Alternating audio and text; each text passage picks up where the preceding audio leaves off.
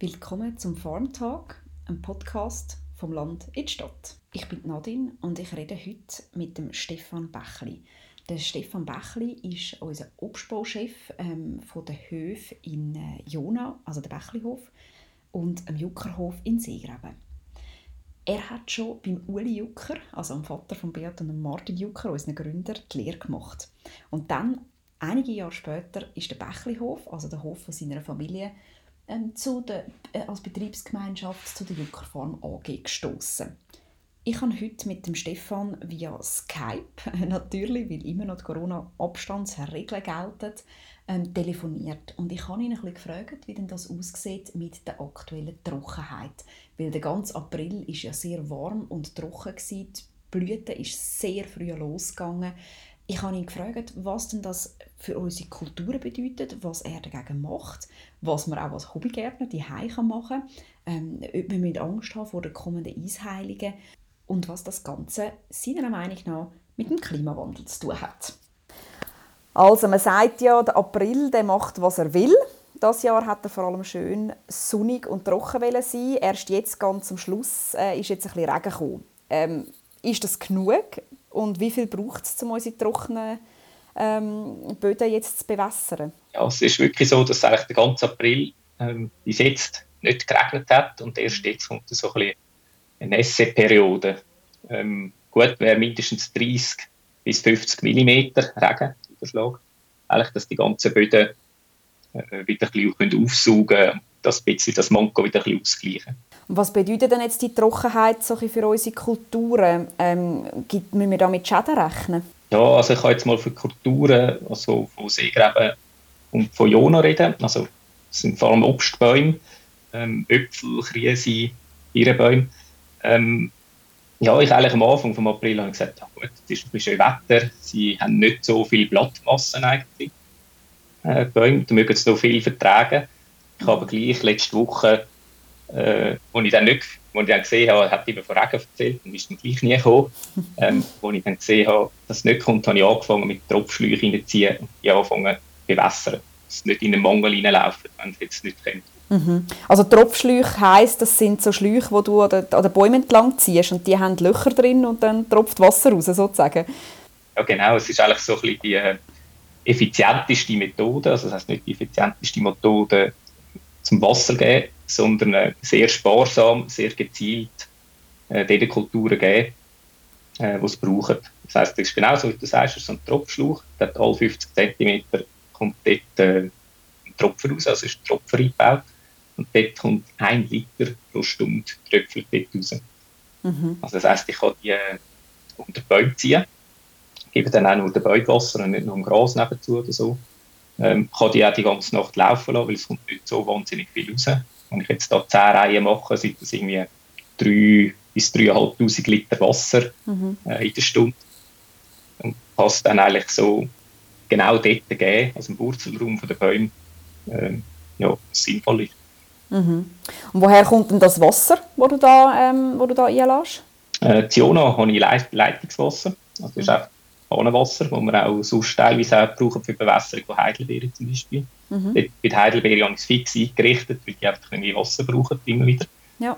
Ähm, bei Seegräben haben wir eigentlich das Wasser, wenn wir jetzt mit den Tröpfchen arbeiten, dann haben wir ja Teich, wo wir Regenwasser sammeln und dann von dort aus wieder verteilen.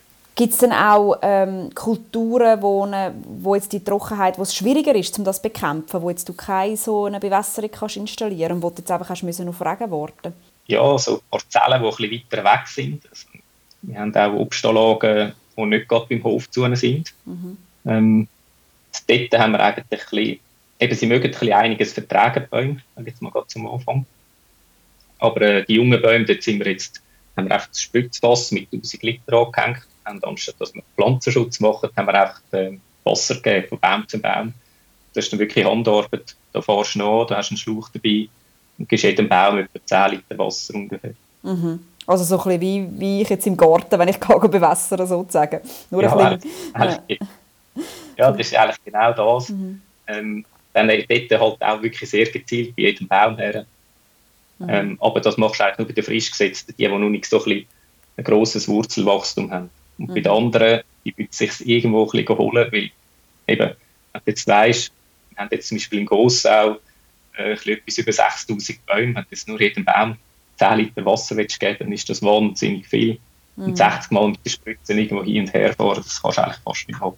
Okay, ja gut, dann ist es jetzt gut, wenn es jetzt wieder mal ein bisschen regnet, dann kommen dann die wieder ein bisschen Wasser rüber. genau. genau.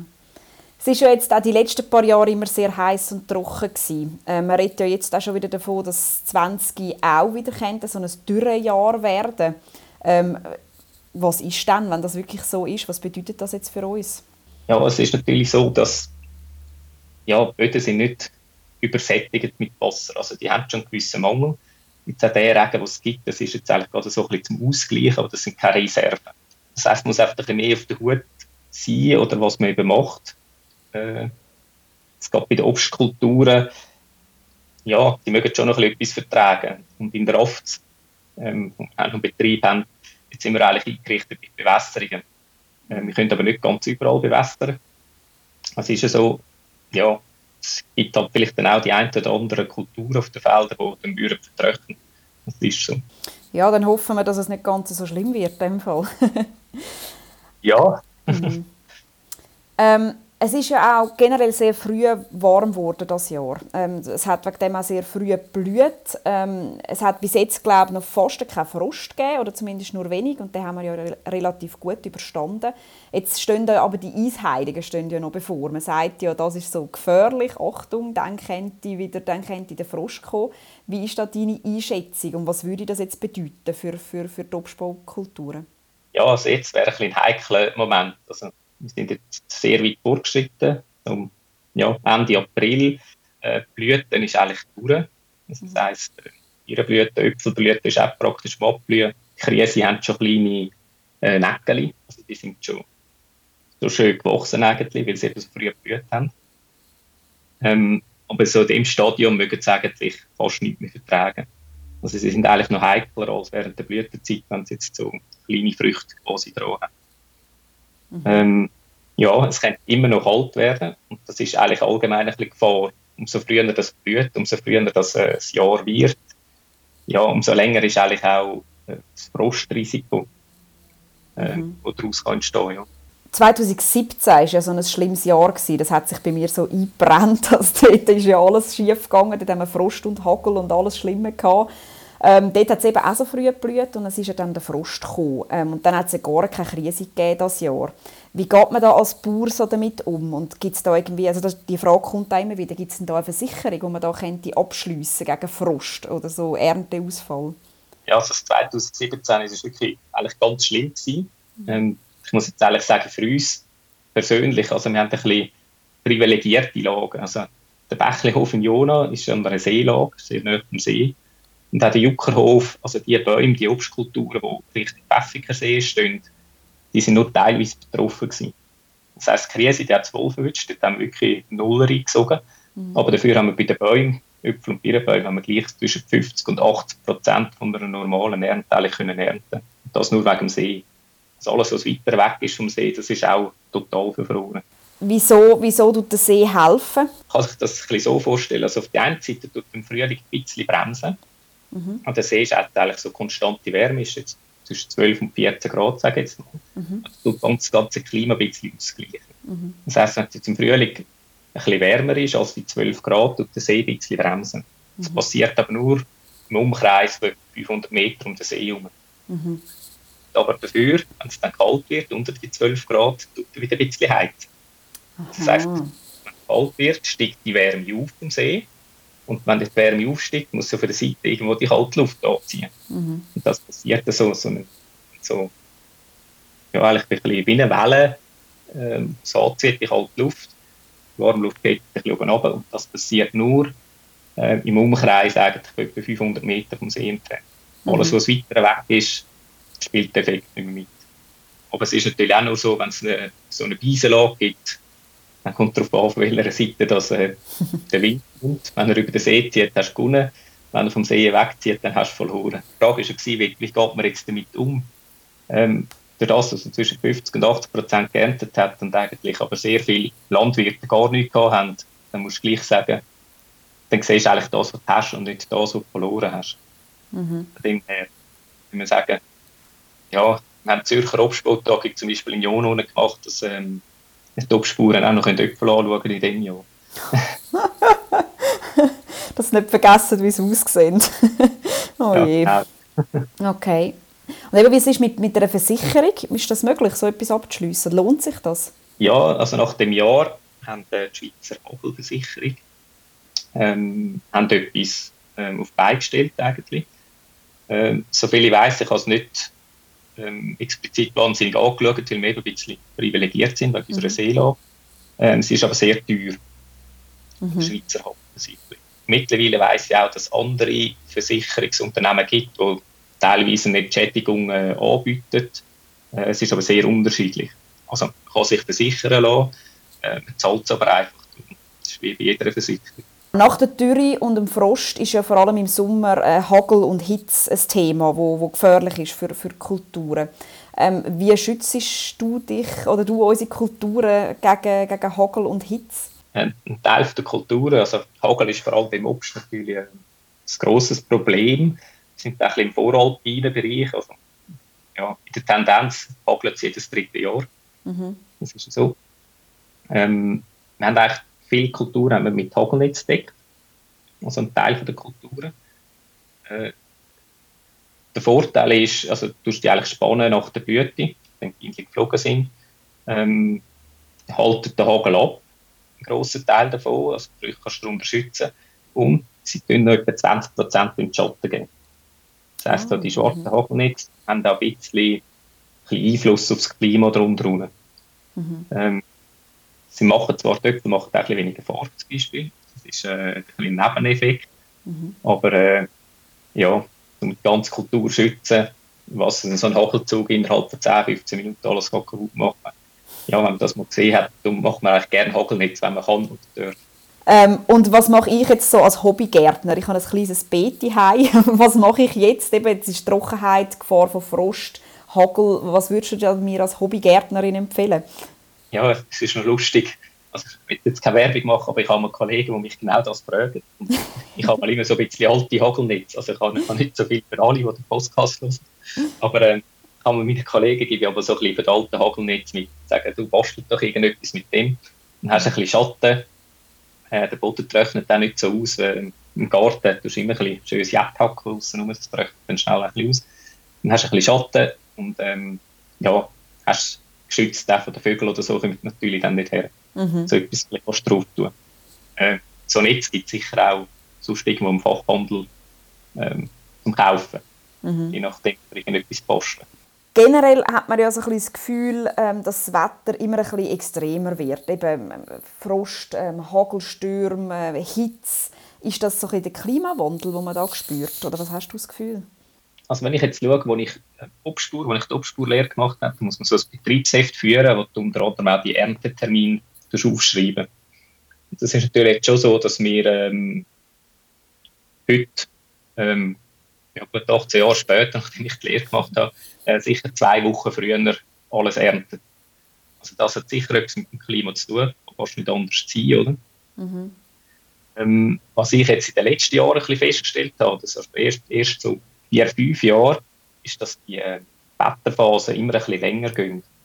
Das heisst, äh, ja, früher, eben April, April macht, was er will, äh, hat es immer alle paar Tage das Wetter wieder anders gewesen. Mhm. Ähm, heute haben wir auch ähm, sehr lange Hochdruckgebiete, manchmal über Monate, also das gleiche Wetter, wo wir nur ein bisschen Regen haben. Und nachher kommt wieder fast vier Wochen lang, wo es immer wieder ein bisschen regnet und regnet, wo wir dann nicht mehr tief rein sind. Mhm. Ich habe das Gefühl, früher hat es viel mehr gewechselt. Also es war mehr schön, gewesen, hat geregnet, wieder schön gewesen. Mhm. Und jetzt geht es halt ein bisschen länger. Mhm. Also die Phase, Niederschlag und schön Wetter, die halten immer ein bisschen länger an, habe ich das Gefühl. Okay, also in dem Fall frühere Ernte. Wo merkst du es denn sonst noch so in der Landwirtschaft, dass sich das Wetter oder das Klima ein bisschen verändert? Ja, und, ja eben, schon auch mit dem Wasser geht. Ähm, mhm. Was wir haben, also ist jetzt das Jahr eigentlich das erste Jahr, wo ich im Frühling Tropfschläuche unter die Bäume untergelegt habe. Das habe ich bis jetzt noch nie gemacht. Mhm. Ich bin jetzt nicht übervorsichtig mit, mit dem Wassergeben, jetzt kommt aber äh, ja, so lange trocken hast du eigentlich noch nie gehabt. Und das ist, ja, ein paar Jahre bin ich doch am Arbeiten. ähm, ja. ja, auch im Sommer ja, ich weiß es nicht, ich habe es nicht erhoben, aber ich habe das Gefühl, wenn es dann einmal kommt, dann kommt es. Dann hast du eben jetzt nicht so einen Landregen, der dann kommt, wo die zwei Tage regnet, sondern da hast du einfach ein heftiges Gewitter, das stürmt, äh, viel Regen bringt in kurzer Zeit. Mhm. Hast dann innerhalb von einer Stunde leert es 30 Liter her und Böden, wenn sie so trocken sind, können das fast nicht aufsaugen. Also es läuft dann oben dran weg und nachher ist dann aber wieder ja, das Gewitter durch, es trocknet wieder aus. Äh, ja, also das ist einfach so ein bisschen das Gefühl, das ich habe. Mhm. Mhm. Das nicht erhoben. Wie siehst denn du, wenn, jetzt, wenn wir jetzt ein in die Zukunft schauen, wenn es jetzt tendenziell immer wärmer wird, eben frühere Ernte trocken, verändert sich denn da also die Landwirtschaft in der, in der Schweiz? Ich meine, gibt es da bald vielleicht auch neue Kulturen, die wir anbauen können? Gibt es bald irgendwie Joner Kokosnüsse und Zürcher Orangen oder so? Oder geht es mehr in die andere Richtung, wo man wirklich mit Ertragseinbußen rechnen müssen? Ja, wenn das Wetter und das Klima ein bisschen wandelt, dann hast du natürlich mal andere äh, andere Möglichkeiten, genau. Mhm. Ähm, aber auch, es gibt Sachen, die eben dann nicht mehr möglich werden sein. Eben weil es halt lang trocken ist im Frühling, wenn du es nicht kannst bewässern dann wächst es dann nicht. Mhm. Kokosnüsse und Orangen glaube ich nicht, weil wir haben immer noch den Frost bis zu den Eisheiligen, der immer noch kommt. Mhm. Ähm, okay. All, all heikle Pflanzen eigentlich, die würden dann gleich verfrühen. Mhm. Und wenn einmal, wenn es den Frost nicht vertragen, dann kannst du einfach dort vorher aussehen. Ja, weißt ja nicht, kannst du nicht darauf gehen. Ja, zweimal kommt es gut, im dritten Jahr verbrüht es halt. Das ist ein höheres Ausfallrisiko eigentlich. Aber es gibt sicher Sachen, also was wir jetzt merken, zum Beispiel nur schon bei den Sorten, es sind auf einmal Sorten möglich, die früher nicht reif worden sind, bei unserem Breitengrad. Ähm, kann man dann vielleicht mal anbauen, weil sie äh, ja, ein bisschen früher reif werden. Also es gibt eher dort Möglichkeiten, Sortenauswahl oder die einfacheren Kulturen, sagen wir mal von Äpfel, von einer Kernfrucht auf Zitrusfrucht wechseln. Das geht vielleicht noch ein bisschen länger. Hoffentlich geht es so. Also gut, da gibt es halt gleich keine Zitronen auf dem Juckerhof. Schade. ähm, hast du denn als Landwirt oder als Obstbauer auch Möglichkeiten, etwas gegen diese Entwicklung zu machen? Also gegen, gegen den Klimawandel, so jetzt im, im, grossen, im grossen Stil? Oder bist du da mehr einfach ausgeliefert und, und, und schaust mal, was kommt und tust dann agieren entsprechend? Ja, wir tun uns natürlich ähm, sehr damit befassen. Oder? Wir haben ähm, Klimawandel, eben, es bringt dann neue Schädlinge teilweise, die auf einmal, ich sage jetzt mal auf Italien, auf dem warmen Gebiet, zu uns aufschaffen, uns können überwintern, weil es halt immer minus 20 Grad wird. Ähm, durch das musst du eigentlich Einfluss nehmen. Das heisst, ja, was machst du jetzt? Ähm, auf die eine Seite musst du auf die neue Situation reagieren. Auf die andere Seite, eben wenn du mit dem Traktor fährst, hast du einen gewissen CO2-Ausstoß. Also alles, was du machst, was du schaffst. Auch die Hagelnetze bestehen irgendwo aus Plastik, die irgendwo hergestellt sind. Also du musst ein kleines Treibhaus anheizen mit dem, was du machst. Und wir probieren eigentlich, bisschen, eigentlich immer mehr darauf zu schauen, okay, wie können wir mit der neuen Situation ähm, umgehen, das Ganze wieder ein bisschen ins Gleichgewicht bringen und wie können wir möglichst wenig ähm, ja, CO2-Ausstoß eigentlich machen. Das heisst, bei ähm, Fahrzeugen, bei oder der, der kleinen Rasenmäher oder Rückentreiber, dass wir jetzt äh, eher auf Akkutreiber gehen und nicht mehr mit äh, Benzin betrieben sind. Das sind kleine Sachen, die man machen kann, aber irgendwo, ja, auch der grösste Marathon fängt mit dem ersten Schritt an. Mhm. Ähm, ja, wir sind auch das Thema äh, elektrische Fahrzeuge. Das ist die Landwirtschaft noch ein bisschen wirklich in der Entwicklungsphase. Aber wir haben eigentlich immer gesagt, wenn es einen neuen Traktor gibt, muss der unbedingt elektrisch sein. Mhm. Aber eben, solange es noch keinen gibt, ist das alles noch sehr Anfang und, und ja, muss man halt ein bisschen warten, was man alles, äh, was es gibt, oder? Ähm, und idealerweise wäre es natürlich, also das Ziel ist ganz klar, den Strom produzieren von unseren Ökonomiegebäude von den Schürdächern oben oben ähm, direkt im Traktor speichern und den Traktor tanken mit dem und mhm. dann mit dem Strom, den du selbst produziert hast, auch ähm, arbeiten damit so ja, ein bisschen weniger CO2 produzieren und so eigentlich den Klimawandel oder den Treibhauseffekt ein bisschen weniger äh, äh anheizen und zusätzlich Kohle herrühren. Ja, also wie immer, hey, jeder, jeder tut seinen kleinen Teil dazu beitragen und wenn alle mitmachen, sollte sie im Idealfall, ähm, sollten wir das Ganze ein bisschen aufhalten Ähm, nehmen wir jetzt mal an, der Petrus würde den Podcast hören. Was für äh, Wetter würdest du dir in den kommenden Wochen oder Monaten wünschen? Ja, liebst ich kann man so 10 Tage schönes Wetter, so 25 bis 30 Grad, nicht über 30 Grad. Dann so nach 10 Tagen und so zu Abend um 10 Uhr kommt es regnen, bis morgen um 6 Uhr. Schöne 20, 30 mm und dann ist die nächsten 10 Tage ist dann wieder schön Wetter. Das wäre ja tiptop für alle Bodygänger und äh, ja, das, da wäre ich also auch voll einverstanden. tiptop, da hoffen wir doch, er hört zu. Und es kommt genau so. Danke vielmals für, das, äh, Gespräch, Stefan. Und äh, wir drücken die Daumen, dass jetzt ein bisschen gut Wasser oben runterkommt. Vielen Dank fürs Zuhören. Wir würden uns sehr freuen, wenn ihr unseren Podcast auch würdet abonnieren uns followen, zum Beispiel auf Spotify, oder uns einmal eine Bewertung abgeben auf iTunes, sexy und positiv oder kritisch.